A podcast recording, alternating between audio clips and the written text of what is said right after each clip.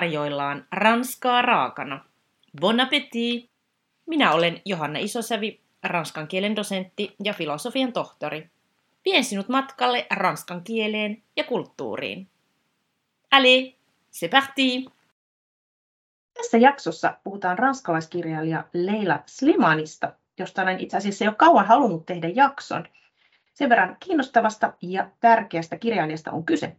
Käsitellään tänään erityisesti Slimanin tunnettua romania Chanson douce, joka ilmestyi vuonna 2016.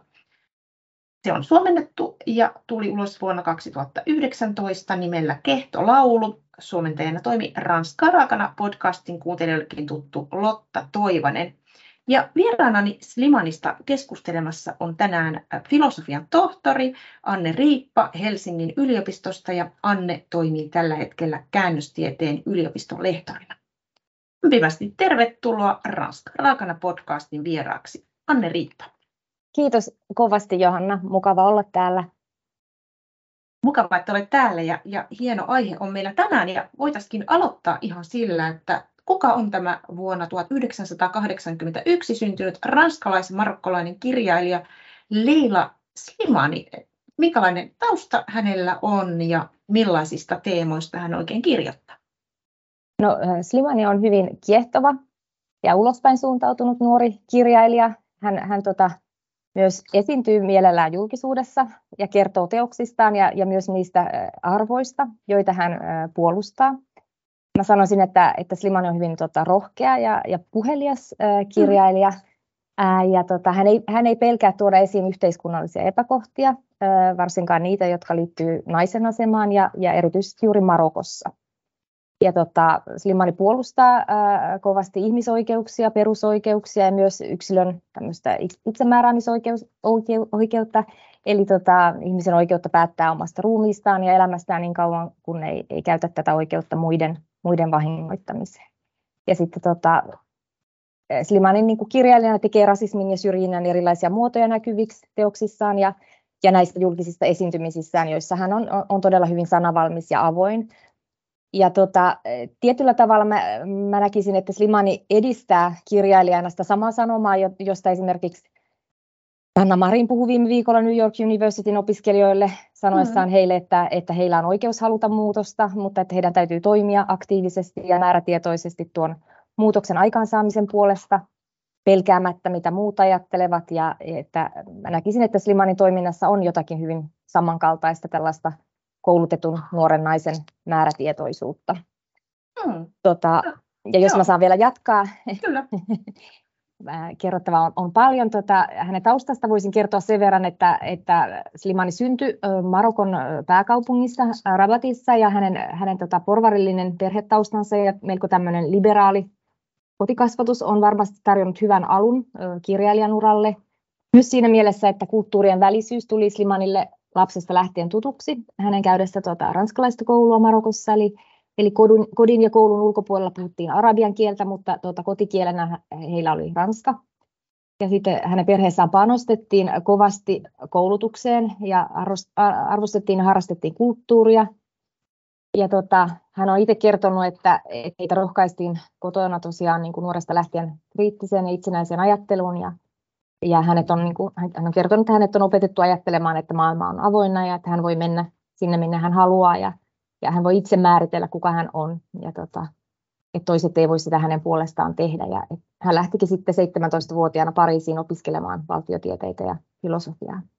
Ja sitten tota, hänen äidistään sen verran, että hän äitinsä oli lääkäri ja itse asiassa yksi ensimmäisistä koulutetuista naislääkäreistä Marokossa. Mm.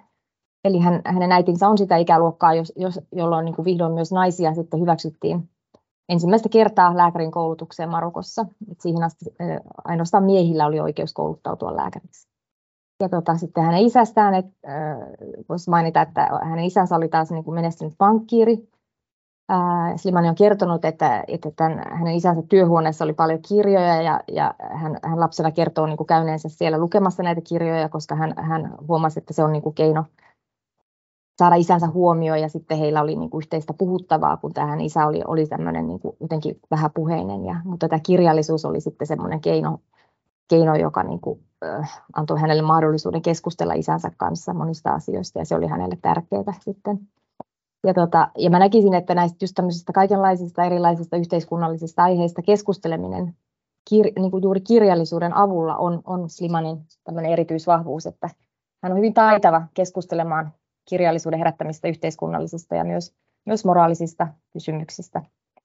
Mutta tämä on tietysti myös ranskalaisen koulutuksen ja kulttuurin niin peruja mm. siinä mielessä, että Ranskassahan tämmöisissä ajankohtaisissa keskusteluohjelmissa vieraina ovat äh, tota, usein kirjailijat ja filosofit, mm. e-, eivät niinkään niin kuin kansanedustajat tai poliitikot niin kuin meillä Suomessa. Ja sitten vielä noista teemoista, että niitä on paljon, mitä voisi nostaa esiin, mutta, mutta Slima, Slima usein kirjoittaa ihmisen niin kuin vaikeudesta, tarpeesta ja oikeudesta löytää oma paikkansa maailmassa ja, ja yhteiskunnassa vallitsevissa erilaisissa olosuhteissa, ja kuten esimerkiksi kahden kulttuurin välissä, mutta myös parisuhteessa ja ammatillisesti. Ja sitten hän, hän, yksi hänen lempiaiheista on, on tämä naisen osa ja äidiksi tuleminen ja siihen liittyvät haasteet ja sitten tota, tasapainon löytäminen näiden erilaisten roolien ja odotusten ristitulessa, mitä nainen kohtaa. Ja sitten yksi toistuva teema liittyy niin kuin ihmisen vaikeuteen sanoittaa kokemaansa. Eli, eli Slimanin näillä henkilöhahmoilla on usein vaikeus avautua. He ei oikein niin kuin löydä sanoja sille, mitä kokevat. Heitä ikään kuin pelottaa paljastaa sisintään muille. Mm. Tai he eivät jotenkin kykene siihen. Ja sitten tulee usein näitä Slimanin haastatteluja kuunnellessa tulee usein vaikutelma, että hän ikään kuin puolustaa näitä hänen henkilöhahmojaan ja hän puhuu heidän puolesta. Eli, eli tota, hän, hän toimii tämmöisenä jonkinlaisena heidän puolesta puhujanaan ja eikä, eikä koskaan tuomitse näitä, näitä henkilöhahmojaan. Ja sitten tämä yksi ajatus myös, mikä toistuu, tämmöinen teemakin, että jokin tämmöinen ajatus siitä, että ihmisen sisin on ja sieltä kumpuavat teot on niin kuin jonkun, jonkinlainen mysteeri, että se on semmoinen teema, joka toistuu usein hänen teoksissaan. Ja sitten hän kirjoittaa myös Marokon ja Ranskan yhteisestä historiasta. Mm-hmm. Mm, ja jotkut hänen henkilöhahmoistaan antaa, antaa hänelle niin kuin väylän työstää myös pahuuden teemaa joka liittyy tuohon mysteeriin, mistä mainitsin, että, et, ja se ilmenee näissä Slimanin henkilöhahmoissa tämmöisinä erilaisina pakkomielteinä, jotka piinaa heitä ja saa heidät niin kuin, että syyllistymään lopulta johonkin rikokseen tai muuhun vahingolliseen tai yleisesti tuomittuun tekoon, ja, jota tehdessä sitten nämä henkilöhahmot vahingoittaa samalla, samalla myös itseään. Mutta silti kirjailijana Simani ei koskaan tuomitse mm. henkilöhahmojaan, että olivatpa he sitten kuinka omituisia tahansa tai tämmöisen yleisen mielipiteen halveksunnan kohteita, niin kirjailijana hän he, ei heitä, tai kirjailija ei heitä tuomitse. Tämä oli, tämä oli tosi hyvä, hyvä, hyvä taustoitus ja tota, vähän tämmöinen ke, kehys Joo. näistä teemoista ja muista, mit, mitä lähdetään sitten syventämään ja vähän käsittelemään näitä kirjoja, kirjoja tarkemmin. Mutta jos vähän niin kuin palataan tähän Slimanin kirjailijan uraan, niin ilmeisesti sekään ei alkanut ilman vaikeuksia. Luin itse, että vuonna 2013 kaikki kustantamot hylkäsivät ensin hänen käsikirjoituksensa, minkä jälkeen hän sitten aloitti jonkinlaisen työpajan tai tämmöisen kurssin, jota piti ranskalainen kustantaja, ja sen jälkeen hän sai julkaittua ensimmäisen romaninsa nimeltä Talo Jardin de Logo vuonna 2014, ja se sai sitten Ranskassa kriitikoidenkin huomion. Suomeksi tämä on julkaistu, mutta vähän, vähän niin kuin jälkijunassa Lotta Toivasen suomentamana ilmestyi vasta tämän kuuluisan kehtolaudun jälkeen vuonna 2020 ja nimellä Adele, jota on luonnehdittu muun muassa erotiikkaa tihkuvaksi thrilleriksi, niin voitaisiin vähän puhua tästä Adele-romaanista. Niin Anne, millaisen tarinan se kertoo? No, se kertoo nuoren naisen tarinan, eli, eli tämmöisen Adele-nimisen henkilön tarinan ja hänen tämän henkilön hahmon elämässä kaikki on niin kuin päällisin puolin kunnossa, jopa, jopa oikein, oikein hyvin. Ja tällä Adelella on kiehtova ura toimittajana ja hänellä on hyvä puoliso, joka on menestynyt lääkäri ja heillä on yhteen suloinen lapsi. Eli ulkoapäin katsottuna kaikki on siis heillä oikein hyvin, mutta tämä Adele kärsii addiktiosta, joka, joka, joka tota, kohdistuu seksiin, eli hän on, hän on riippuvainen seksistä, ja tämä pakkomiele, pakkomiele anteeksi, vie hänet niin kuin mm. todella alas ja lopulta myös niin kuin vaarallisiin tilanteisiin, joissa, joissa hänelle sitten käy huonosti. Ja lisäksi hän on niin kuin tämmöinen patologinen valehtelija, eli hän on, hän on kyvytön puhumaan tunteistaan. Ja Slimani on itse kuvaillut tätä edelleen kamppailua sanomalla, että hänen henkilöhahmonsa haluaisivat kyllä elää niin sanottua tämmöistä normin mukaista hyvää elämää mm. ja pysyä kaidalla polulla ja olla kunnon kansalaisia ja tyyty- tyytyväisiä porvalliseen, porvarilliseen elämäänsä. Mutta he, he kärsivät, vaikka kaikki on, on, on hyvin, koska heille ei ikään kuin riitä tai tämmöinen niin kuin normaali elämä, vaan he haluavat mm. jatkuvasti jotakin enemmän ja he ovat, he ovat myös niin kuin valmiita tuhoamaan sen hyvän, mikä heillä on, saadakseen haluamansa. Ja Slimani on, on osuvasti verrannut näitä henkilöhahmoja kuin, niin kuin lapsiin, jotka kykenee rikkomaan rakkaimman lelunsa, vaikka olisivat ensin haaveilleet siitä pitkään ja sitten vihdoin mm. saaneet sen, mutta rikkovat, rikkovat sen silti.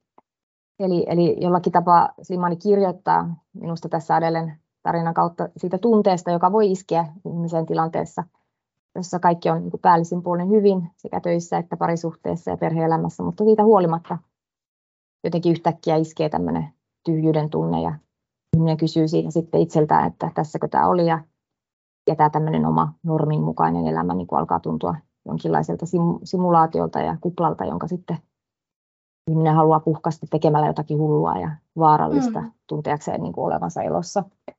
Eli nämä Slimanin henkilöhahmot on, tässä tämä Adele on hyvä esimerkki siitä, että, että, että nämä Slimanin henkilöhahmot on tämmöisiä hyvin ristiriitaisia ja, ja, tota, ja sitten laajemmin voi ajatella, että, että Slimanin teoksista välittyy ajatus siitä, että tietty paradoksaalisuus on osa ihmisyyttä ja ihmisen arviointikyky voi, voi myös pettää, varsinkin just näissä tilanteissa, joissa me ollaan totaalisesti jonkun, jonkin asian lumoissa ja, ja sitten, että ihmisellä on kapasiteettia tehdä asioita, jo, jo, joita tota, sitten katuu kenties myöhemmin ja jotka satuttavat ja rikkovat kenties juuri eniten niin kuin häntä itseään.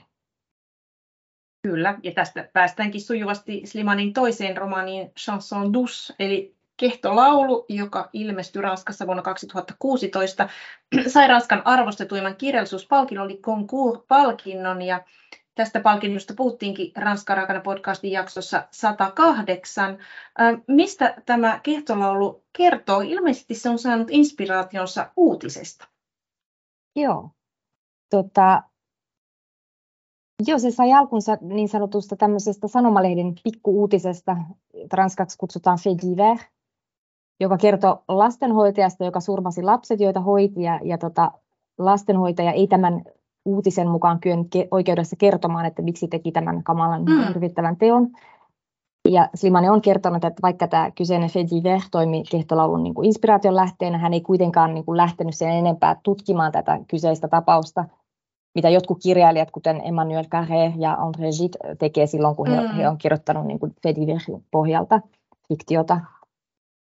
Ja tota, vielä tuohon nyt ennen kuin kerron vähän enemmän tuosta, mistä tuo kehtolaulu kertoo, niin mä voisin sanoa, että myös tuon Adele-teoksen taustalla on myös ollut tämmöinen Fediver, ja se oli itse asiassa paljon tunnetumpi uutinen, joka innoitti silloin Slimania, eli siinä oli kyse tästä tunnetusta ja menestyneestä ranskalaisesta sosialistipoliitikosta Dominique Strauss-Kahnista, joka pidätettiin mm. tota, vuonna 2011 New Yorkissa syytettynä seksuaalirikoksesta hotellin työntekijää kohtaan ja, ja, ja tämän Strauss-Kahnin oli, oli, oli tuota juuri noihin aikoihin odotettu asettuvan Ranskassa presidenttiehdokkaaksi ja hänellä olisi ollut hyvät edellytykset niin kuin menestyä myös noissa 2012 vaaleissa, mutta sitten toisin kävi. Ää, ja nyt jos palataan tähän kehtolauluun, Joo. niin tota, teos tosiaan tässä mä nyt vähän referoin sitä juonta, mm, toivottavasti en, en spoilaa sitä liikaa teille, mutta Eli teos sijoittuu tosiaan tota nykypariisiin ja se kertoo tämmöisestä hyväosaisesta perheestä, johon kuuluu tuota puolustusasianajaja ja äiti, musiikin tuottaja isä ja kaksi kouluikäistä lasta.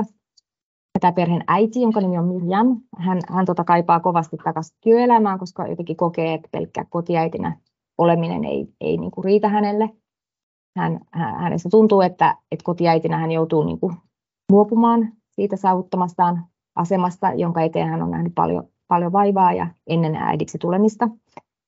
Ja sitten hän tunnustaa myös, niin kuin lukija saa tietää, että hän, hän myös kadehtii aviomiestään, joka, joka saa kaiket päivät olla niin kuin kiinnostavissa paikoissa kiinnostavien ihmisten kanssa ja, ja toteuttaa itseään niin kuin ammatillisesti samalla, samaan aikaan, kun hän, hän pyörittää sitä lapsiperhearkia, ja jossa niin kuin pääjäämättä samat asiat toistuu niin kuin päivästä toiseen.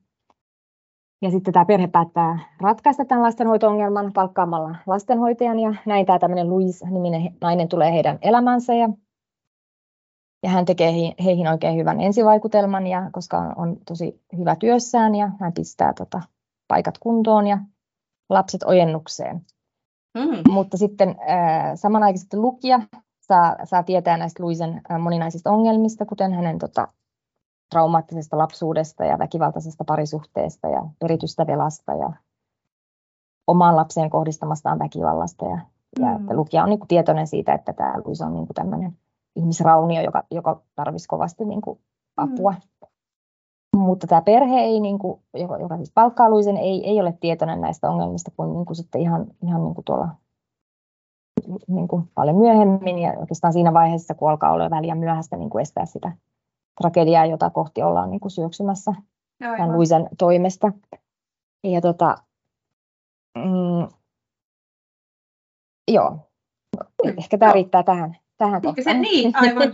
ei, ei spoilata liikaa. Joo. Mutta Kehto, Kehto-laulu on, on, on niin tärkeä romaani, että sen oikeudet on myyty noin 40 maahan, niin miksi? Mikä, miksi se on niin, niin, niin suosittu? Ehkä mä sanoisin, mä itse, tämä on mun myös subjektiivinen kokemus lukijana tästä teoksesta, mutta mä, mä, mä koin itse, että tästä raskaasta aiheesta huolimatta teos on niin kuin kerrottu sillä tavalla, että se vetoaa lukijan, lukijaan ja lukijan oikeudentajuun, ja, ja tota, koska siinä on tämmöinen hyvin, hyvin niin kuin, ö, jotenkin kehittynyt tämmöinen psykologinen ja analyyttinen kerronta, mm. ja mä näkisin, että se on niin kuin tämän teoksen menestyksen salaisuus. Joo. Eli se kerronta suuntautuu kohti lukijaa, ja lukijasta tulee tietyllä tavalla näiden tapahtumien todistaja, eli lukijalle uskotaan salaisuuksia, joita, joita nämä muut, eli nämä henkilöhahmot eivät, eivät tiedä, ja se on jotenkin ehkä palkitseva kokemus lukijana. Hmm.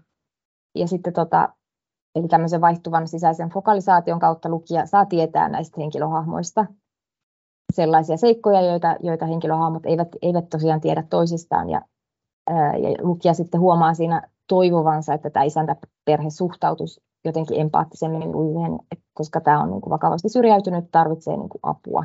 Mm. Ja hän tarvitsee myös tämmöistä oikeusapua, jota äiti voisi hänelle niin kuin ammattinsa puolesta antaa, koska hän antaa sitä muille vasta- mm. vähän niin kuin vastaavissa tilanteissa oleville. Ja, ja hän voisi auttaa niin kuin näin sitten Luisia pääsemään tai selviämään ulo, näistä ulosottomaksuista, jotka niin kuin aiheuttaa hänestä ehkä, hänessä ehkä sitä niin kuin pahinta ahdistusta.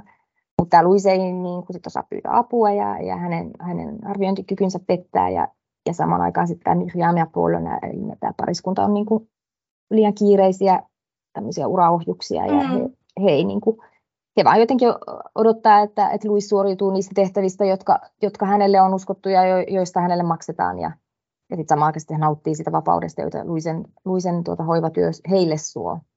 Hmm. Mutta tota, mm, mä, ja vielä tästä psykologisesta kerronnasta, niin mä, se mikä on niin kuin taitavaa, mitä, mitä tämä Slimani tekee, on se, että hän, niin kuin, hän kirjailijana jotenkin lisää lukijoiden ymmärrystä siitä, että miten tämmöinen kouluttamaton lukutaidoton, koska Luise ei osaa siis lukea, niin että, että miten hän ajattelee ja, ja, ja, ja, myös niin kuin, tämä kerronta niin kuin, antaa lukijalle ymmärrystä siitä, että mitä voi seurata siitä, kun yksilö kärsii tämmöistä sosiaalisesta osattomuudesta ja yksinäisyydestä toisten niin kuin porskuttaessa elämässä eteenpäin ja nauttiessa niin kuin henkilökohtaisesta vapaudesta ja tämmöisestä, niin, niin tota, lukijan ikään kuin käy ehkä sääliksi tätä Luisia, vaikka, vaikka sitten ei voikaan lukija ymmärtää niin kuin loppuun asti niin sitä, mitä, mitä, mihin se Luisi sitten niin kuin on kykenevä. Mutta mm. tota, Eli lukijalle tarjoutuu tämmöinen mahdollisuus asettua toisen asemaan ja ymmärtää toisen osaa ja, ja erityisesti sellaista henkilöä, joka on tämmöisessä haavoittuvaisessa asemassa ja riippuvainen niin kuin toisten avusta. Eli tässä nyt lähestytään tätä kerronnallisen empatian ydintä jollain tavalla. Kyllä, ja mistä puhutaan seuraavaksi. Mutta täytyy sanoa, että muuhun iski kyllä tämä kehtolaulu kanssa tosi voimakkaasti. Kar- karmiva romaani, mutta ihan kyllä. älyttömän hieno. Joo. Älyttömän vetoava, vetoava Joo. kyllä. No mennään tähän narratiiviseen empatiaan, jota Anne sinä olet itse tutkinut ja ihan nimenomaan tässä kehtolaulu-romaanissa, mm. niin aloitetaan vähän sillä, että mitä tämmöinen narratiivinen empatia tarkoittaa ja miksi sitä on tärkeää tarkastella? Mm.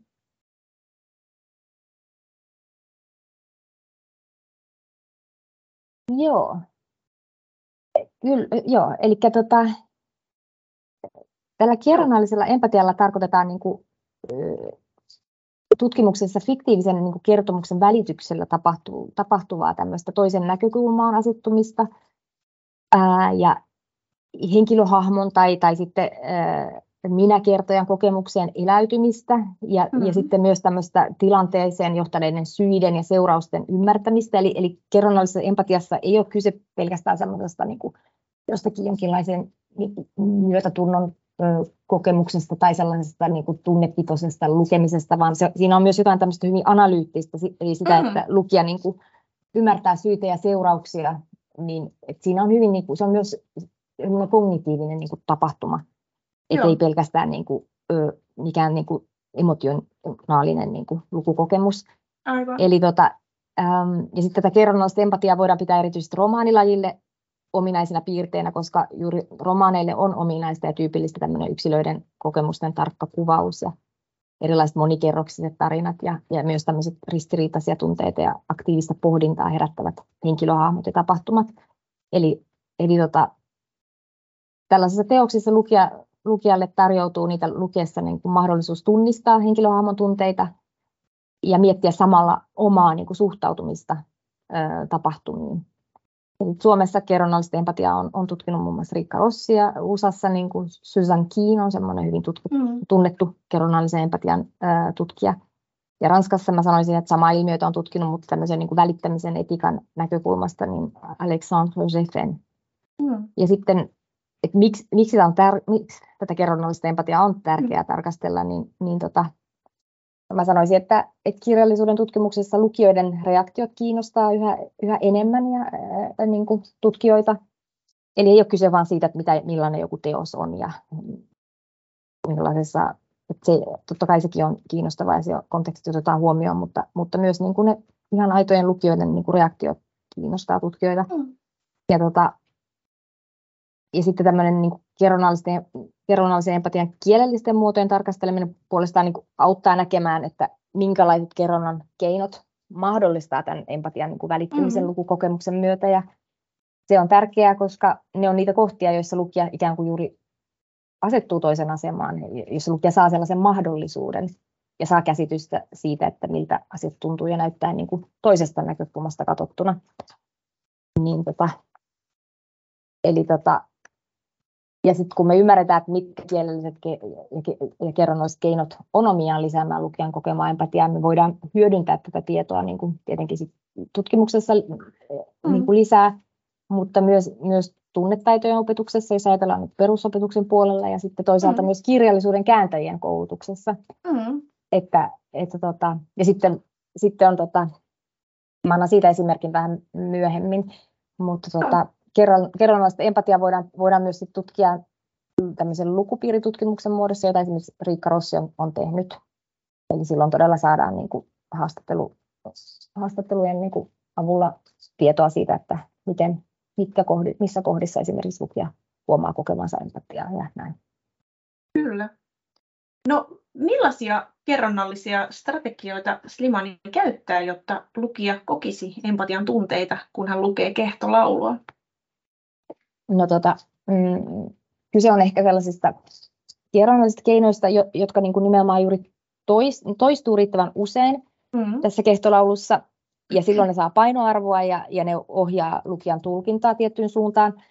Just tämä Susan Keen on, on korostanut, että ei mikään niin kuin yksittäinen kerronnan rakenne sellaisenaan herätä empatiaa, että, että on, on, on rakenteita, jo, joilla kirjailija voi tehokkaammin herätellä lukijaa ja herkistää lukijaa huomaamaan vaikka syrjinnän muotoja ja tota, mä itse karkeasti jakaisin nämä kehtolaulussa esiintyvät empaattisen kerronnan strategiat esimerkiksi neljään ryhmään, että, mm.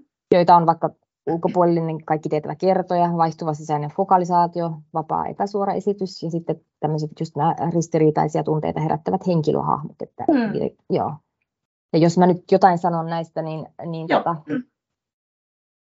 Tämä teknisesti niin sanottu ulkopuolinen kertoja on siis sellainen kertoja, joka ei ole mukana tarinan maailmassa, mutta joka näkee juuri sen vuoksi tämän kokonaistilanteen niin kuin paremmin. Ja sen sijaan kun tämmöinen minäkertoja on, on usein niin kuin sitten vähän semmoinen subjektiivinen ja semmoinen kokonais, tilanteen kokonaisarviointi voi olla vähän vaikeaa, mutta tällainen ulkopuolinen kertoja on niin kuin, näkee nämä teko, henkilöhahmojen tekojen motiivit ja seuraukset jotenkin ehkä tarkkanäköisemmin.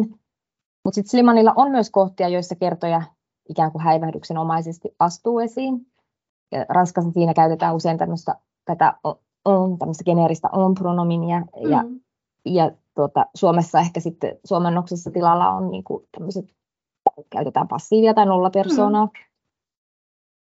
Eli näissä kohdissa syntyy semmoinen vaikutelma kertojasta, että joka välittää vähän osaisista ja joka jotenkin huomaa osasten ehkä itsekeskeisyyden ja välinpitämättömyyden ja jonkun semmoisen niin tietyn sosiaalisen tarkkaavaisuuden puutteen.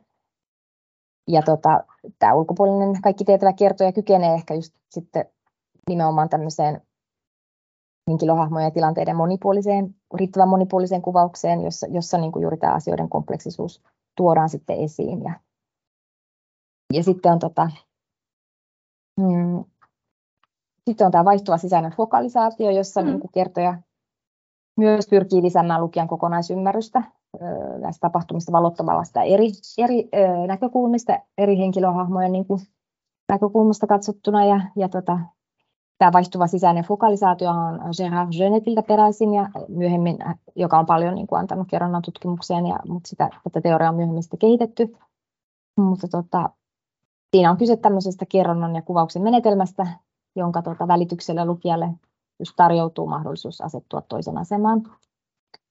Ja siinä myös sitten päästään, päästään niin kuin näiden tota, henkilöhahmojen niin kuin, kurkkaamaan heidän, heidän sisimpään ja, ja juuri näissä tilanteissa, joissa he on epävarmoja ja ahdistuneita. Ja, siinä sitten usein käytetään tietenkin tämmöisiä subjektiivisia verbejä, adjektiiveja ja adverbeja ja modaalisia ilma, ilmauksia, jotka niin kuin tuo esiin sitä henkilöhahmon kokemaa epävarmuutta ja, ja sitä tunnekokemusta. Mm-hmm. Ja tota, tämä korostuu siis Limmanin kerronnassa usein just sellaisissa tilanteissa, joissa he ovat niin kuin nimenomaan epävarmoja, joissa, joissa he kokevat vaikeita tunteita. Ja sitten tähän liittyy myös tämä vapaa epäsuora kerronta, on omiaan lisäämään myös, myös tätä samaa efektiä, eli, eli ne on niitä kohtia, joissa henkilöhahmon tunteet, ajattelu ja asenne korostuu, ja tulee esiin lukijalle tavallaan vähän niin kuin no moniäänisiä kohtia siinä mielessä, että, että tota, siinä se kertojan ja henkilöhahmon niin kuin ajattelu on, on, on jollakin tavalla, niin kuin, mm, mitä mä sanoisin, epä, niin kuin läsnä sillä tavalla, että, että, että tämä, tämä kertoja ikään kuin lukijalle välittyy vaikutelma, että kertoja eläytyy referoitavaan mm. henkilöön. Mm. Ja sitten näistä tässä niin kuin, tiedätte varmasti, että vapaa epäsuora kerronta, niin siinähän, siinähän on, on tätä, että, että on tietty sellainen epäsuoruus siinä näkökulmissa mm. sillä tavalla, että ei ilmasta ihan suoraan, että kuka ajattelee, että siitä puuttuu se johtolause. Aivan. Mitä mieltä olet itse näistä Slimanin käyttämistä kerronnallisista strategioista? No, mä olen kyllä sitä mieltä, että, että Slimani hallitsee ne tosi hyvin ja hän osaa hyödyntää niitä. Eli hän osaa, niin kuin mä tuossa aiemmin sanoin, että hän osaa kirjailijana puolustaa henkilöhahmojaan. Eli jollakin kummallisella tavalla hän ikään kuin kunnioittaa näitä henkilöhahmoja ihan kuin ne olisivat oikeita ihmisiä, ja hän, hän mm. tosiaan hyväksyy heidät sellaisina kuin he ovat, mikä ei tarkoita sitä, että hän, hän hyväksyisi tai jotenkin oikeuttaisi ne rikokset, joihin osa heistä syyllistyy. Ja, ja tota, hän haluaa nimenomaan, että nämä henkilöhahmot herättää lukiessa tällaisia ristiriitaisia tunteita, ja tämä oli tämä neljäs kohta, mihin, mihin mä äsken viittasin, eli, eli tota, Eli se on, ja se on juuri kerronnollisen empatian kokemuksen kannalta oleellista. Esimerkiksi sellainen tutkija kuin e- e- Eric Leak on, puhuu tämmöisestä vaikeasta empatiasta, jota nimenomaan ruokkii juuri sellaiset henkilöhahmot, jotka eivät ole mustavalkoisia. Eli Eric Leak puhuu niin kuin, äh, tämmöisestä niin kuin helposta ja vaikeasta empatiasta, ja, ja näissä Slimanin äh, teoksissa on enemmän tätä, tätä vaikeaa empatiaa, joka, joka ei Joo. päästä lukijaa helpolla. Mutta juuri se, sellaiset tota, nämä tämmöiset kompleksiset ja psykologisesti uskottavat äh, hahmot ovat niin kuin tutkimuksen mukaan omiaan kehittämään lukijan empatian kykyä. Eli, eli siksi, siksi esimerkiksi suomentajan ei, ei tulisi koskaan niin kuin kääntäessä tehdä henkilöhahmon puheesta tai ajattelusta niin kuin jotenkin kohteliampaa tai poliittisesti mm. korrektimpaa, koska silloin mm. niin kuin käännös voi tuhota teoksen tämmöisen monikerroksisuuden ja estää mm. juuri ne ristiriitaiset tunteet, jotka, jotka ovat tarkoituksellisia ja merkityksellisiä tämän teoksen kokonaistulkinnan tämän kerronnallisen empatian kokemuksen kannalta. Eli, eli lukijan arviointikykyyn pitää osata, osata luottaa myös. Ja, tota, ja sit, Slimanin, et se, miksi mä pidän Slimanin teoksista, on, on se, että hänen, hänen näistä teoksista huokuu tämmöinen ajatus, että riippumatta siitä, että mistä me, me, mistä me tulemme ja minne me olemme menossa, niin me ollaan jotenkin kaikki saman, saman ihmisyyden alasia. Ja se on kyllä mun mielestä yksi arvokkaimmista ajatuksista, jonka, jonka kirjailija voi juuri fiktion avulla välittää. Kyllä, tosi, tosi hieno ajatus. Puhutaan sitten vähän hänen u, u, uudemmista romaneistaan. Slimanihan on, on kirjoittanut tämmöistä trilogiaa Le Pays des Autres, josta on kaksi osaa ilmestynyt vuosina 2020 ja 2022, mutta kolmas osa ei taida olla ilmestynyt vielä Ranskassakaan. Suomeksi on, on, on tullut, Lotta Toivonen, Toivonen on suomentanut ö, Toisten maa-trilogian ensimmäisen osan Sota, Sota, Sota, ilmestyi suomeksi 2021 ja toinen osa Katsokaa kun tanssimme ilmestyi juuri äskettäin. Sen on suomentanut Sampsa Peltonen, joka, joka myös on vierailu Ranskarakan podcastissa Lotan tavoin. Mistä on kyse? Kyseessä on siis tällainen historiallinen romanisarja, joka on saanut inspiraatiota kirjailijan omasta taustasta. Se alkaa Marokosta ja tuon ensimmäisen osan nimi Sota, sota, sota on muuten lainattu Tuulen viemää elokuvasta. Puhutaan vähän tätä, tästä Toisten maa-sarjasta. Anne, mitä siitä voisi kertoa? Miten sitä voisi kuvata? Joo, tota, tämän trilogian toinen osa ilmestyi tosiaan viime vuonna. Ja tota, ää, keskeneräistä kokonaisuutta on tietenkin vaikea arvioida tai mm-hmm. analysoida, mutta tämä trilogia on joka tapauksessa hyvin erilainen kuin nämä Slim, Slimanin aiemmat teokset, ää, ja tota, se kertoo fiktion keinoin hänen, hänen tota, isovanhempiensa tarinan, ja, ja tässä trilogiassa on kaiken kaikkiaan lukuisia henkilöhahmoja, ja, ja se sijoittuu tosiaan Marokkoon, toisin kuin Adele ja Kehtolaulu, jotka sijoittuu lähinnä Pariisiin että suomalaisen lukijan voi olla aluksi vaikea löytää itseään näistä, mm. tästä teoksen maailmasta, koska tällaista kulttuurista välimatkaa on, on selvästi enemmän tässä trio, trilogiassa verrattuna noihin aiempiin teoksiin. Aivan. Mutta se, mikä, mikä tässä teoksessa on, on, on kiinnostavaa, on se, että, että jokainen näistä henkilöhahmoista suhtautuu omalla tavallaan kolonialismiin ja Marokon itsenäistymiseen. Eli jälleen kerran Slimani tarjoilee ikään kuin erilaisia näkymiä samaan ilmiöön. Ja tota, mm, tässä trilogian kakkososassa Regarde nous danser, joka sijoittuu siis 60-70-luvulle ja on jotakin, mun mielestä jotain samaa kuin tässä Annie Ernaux Kesanet-teoksessa. Mm-hmm. Suuri eroavuus tietysti on se, että Ernaux-teos sijoittuu Eurooppaan, kun taas Limani kuvaa samaa aikakautta Pohjois-Afrikasta käsin katsottuna, mutta sellaisen kertojan näkökulmasta, jolla on tietoa ja ymmärrystä siitä, mitä, mitä Ranskassa samaan aikaan tapahtuu, että se on kiinnostavaa tuossa myös. Eli, eli molemmat teokset tavoittaa jollain tapaa niin kuin hyvin niitä tällaisia kollektiivisia tunteita, joita ihmiset tunsi noina vuosikymmeninä. Mutta tota, se, mikä erottaa nämä kaksi teosta, on se, että Erno on, on, on hylännyt tämmöisen juonivetoisen tarinan toisin kuin Simani, mm. jonka kerronta on tässä mielessä niin kuin perinteisempää ja jonka mm. henkilöhahmot ovat niin kuin edelleen hyvin tarkasti kuvattuja. Ja tota, mutta molemmat kirjailijat pyrkii jotenkin tämmöiseen kaunistelemattomaan yhteiskunnalliseen todellisuuden kuvaukseen ja, ja saavat lukijan pohtimaan niin kuin syrjinnän erilaisia muotoja ja ilmenemistapoja ja sekä yksilön kokemusta niistä ja, ja, ja, tota, ja myös tätä itsemääräämisoikeutta. Mutta sitten mä kuulin äskettäin, että yhdessä haastattelussa jo, että trilogian kolmannessa osassa, kolmannessa osassa Slimani aikoo ottaa etäisyyttä fiktioon okay. ja pohtii siinä niin kuin kirjailijana olemista ja kirjan kirjoittamista, mikä kuulostaa tosi kiinnostavalta. Mm. Eli hän tulee ikään kuin olemaan niin kirjailijana vielä enemmän läsnä tässä, tässä tota, trilogian viimeisessä osassa. Eli siihen, siihen tulee tämmöinen kirja kirjassa asetelma, tämmöinen Mizanabin rakenne. Mutta tota, se jää nyt sitten nähtäväksi, että mihin, minkälainen sit lopputuloksesta tulee. Tosi Joo. jännää, tosi hmm. jännää kyllä. No Slimanihan on sitten kirjoittanut sellaisenkin kiinnostavan teoksen kuin Parfum de Fleur la Nuit, jota ei liene suomennettu se on Ranskassa julkaistu vuonna 2021 ja tämä on sellainen oma elämänkerrallinen kertomus, josta Slimani pohtii myös kirjailijan ammattia. Ja luin, että kirja sai alkunsa hauskalla tavalla, kun eräs ranskalainen kustantaja pyysi Slimania viettämään vuonna 2019 yhden yön yksin venetsialaisessa museossa ja kirjoittamaan tästä kokemuksesta. Ja sitten tämä kokemus nosti hänessä kaikenlaisia syvällisiä pohdintoja, jotka liittyivät muun muassa hänen isänsä.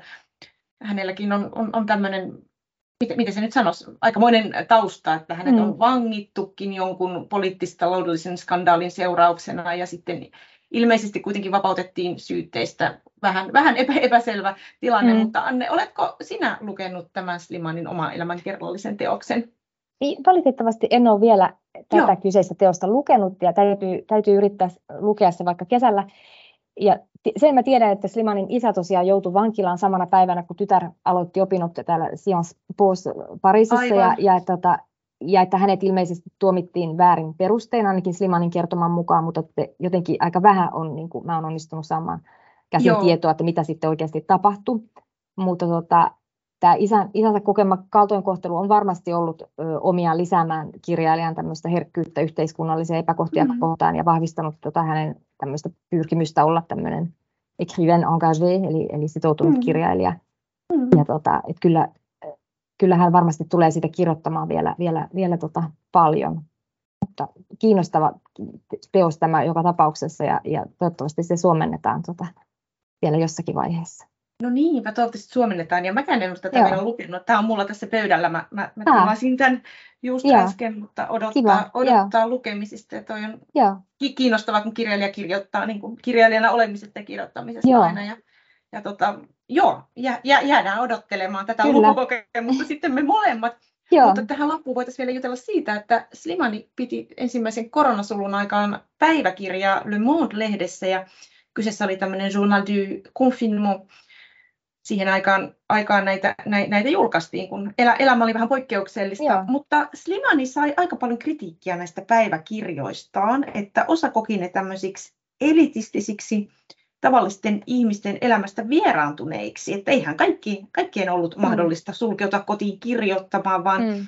ihmiset oli ihan hengessä uhallakin lähdettävä töihin. Niin tota, oletko tätä keskustelua seurannut ja mitä, mitä tuumaat tästä kritiikistä? Tämä on, tämä on todella niin kuin, mun mielestä kiinnostava ja tärkeä kysymys. Tota, mä nä, mun mielestä tämä kritiikki ei ollut oikeudenmukaista Slimania kohtaan, että mm. mä en tiedä, että minkä alan ihmisiä nämä, kirjoittajat oli, mutta, mutta tota, totta on tietysti se, että esimerkiksi sairaaloiden työntekijät joutu ö, tekemään töitä pandemian aikana henkensä mm. uhalle, ja se oli varmasti pelottavaa, että, että on, on ammatteja, joissa ihmiseltä vaaditaan ammattieettisesti enemmän kuin toisissa ammateissa ja mm. lääkäreillä ja sairaanhoitajilla on tosiaan vastuu ja velvollisuus mennä ja heidän on pystyttävä uhrautumaan ja mm. se ei varmasti ole helppoa. Mutta tota, pandemia koetteli kuitenkin muitakin aloja kuin lääkäreitä ja sairaanhoitajia ja, ja kovan hinnan maksavat myös kulttuurialan toimijat. Mm. Ja tota, tämä sulkeutua kotiin kirjoittamaan kuulostaa mun mielestä myös siltä, että että sen, joka näin sanoo, niin, niin kirjailijan työ, että et ihan kuin se olisi tämmöistä lepposaa vetäytymistä ja mm. teosten näpyttely vailla huolen häivää, että mm. Slimani on itse, itse kuvannut hyvin osuvasti kirjan kirjoittamista fyysisesti myös niin kuin vaativaksi suoritukseksi, mm. jossa pitää niin kuin jaksaa olla pitkiä aikoja aloillaan istua kirjoittamassa ja että on tehtävä uhrauksia ja torjuttava niin kuin houkuttelevia kutsuja, ja kaikki, eli kaikki, se, kaikki sellainen, mikä, mikä keskeyttää kirjoittamisen ja keskistää niin kuin sitä keskittymistä. Ja, mm. ja jos, jos haluaa saada kirjan niin kuin valmiiksi, niin on, on tosiaan usein Slimani korostaa sitä, että on kieltäydyttävä, jäätävä yksin ja mm. ystävä pyytää ulos. Ja, ja tämä silloinkin vaikka niin kuin ranteita ja hartioita särkisi, että, että, että se on myös sitä mm. kirjailijan työtä. Mm. Ja sitten mm. fyysisen kivun päälle tulee, tulee vielä tämä henkinen puoli, että keskeneräinen mm. kirja on, on niin kuin varmasti mielessä yötä päivää. Ja, mm. Ja kyllä mä niin kuin haluan kirjallisuuden tutkijana puolustaa sitä ajatusta, että myös kirjailijat tekee inhimillisesti katsottuna arvokasta työtä ja siinä missä mm. niin kuin ihmisen ruumis tarvitsee hoitoa ja, ja välillä erikoissairaanhoitoa, niin ihmisen mm. mieli tarvitsee niin kuin joka päivä tarinoita, jotka, jotka tavoittaa ne, tavo- ne kokemukset ja, ja tunteet, joille me itse ei niin kuin löydetä sanoja. Mm. Eli me, me mm. tarvitaan kirjailijoita sanottamaan näitä, näitä meidän kokemuksia.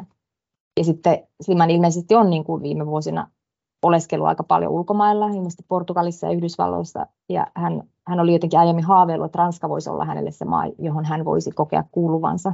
Joo. Ja sitten saamansa kritiikki niin kuin loukkasi häntä, ja nyt mä en tiedä itse asiassa, missä hän juuri nyt asuu. Aivan. Mutta että hänellä on paljon kysyntää ulkomailla, ja, ja tota, Kyllä. Että jonkunlaisen tämmöisen niin kuin kolauksen se kai sitten jätti niin kuin häneen tämä, tämä saamansa kritiikki. Aivan. Joo. Ihan varmasti näin. No mites Anne, jatkatko sinä vielä tutkimusta Slimanista? No, mä seuraan mielenkiinnolla tätä Slimanin uraa ja, ja ehkä yhden, yhden artikkelin voisin kirjoittaa tuosta mm. Slimanin, Slimanin empaattisesta kerronnasta.